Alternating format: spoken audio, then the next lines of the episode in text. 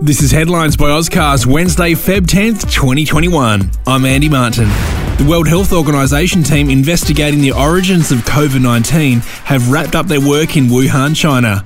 They say it's unlikely the virus escaped from a lab. While no clear source was found, they did find the source could be frozen food or animals, and say the virus could have been spreading for weeks before it was first detected.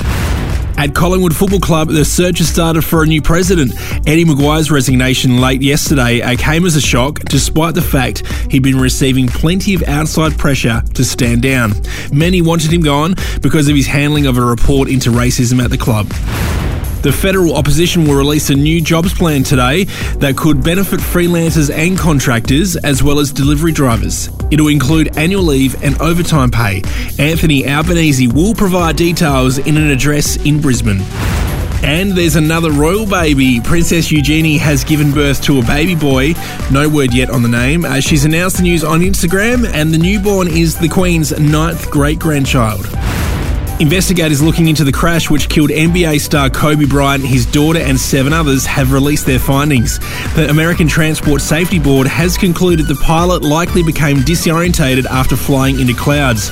During a hearing, it was said the pilot should have avoided adverse weather. And in entertainment news, thanks to Little Box Co., you can check out their Valentine's Day gourmet grazing boxes now at littleboxco.com.au. Britney Spears' boyfriend Sam Asghari has finally spoken about, Britney's life after the documentary Framing Britney Spears was released over the weekend. Sam has accused Britney's father Jamie of trying to control the relationship. Jamie Spears has been under scrutiny for being Britney's conservator since 2008. And an impressive feat from Selena Gomez, the singer's revealed she recorded recorded her entire album over Zoom. And that's the latest headlines from Ozcast. If you want to see more news and listen to the most loved podcast in Australia, head to ozcastnetwork.com and we'll have more headlines for you soon.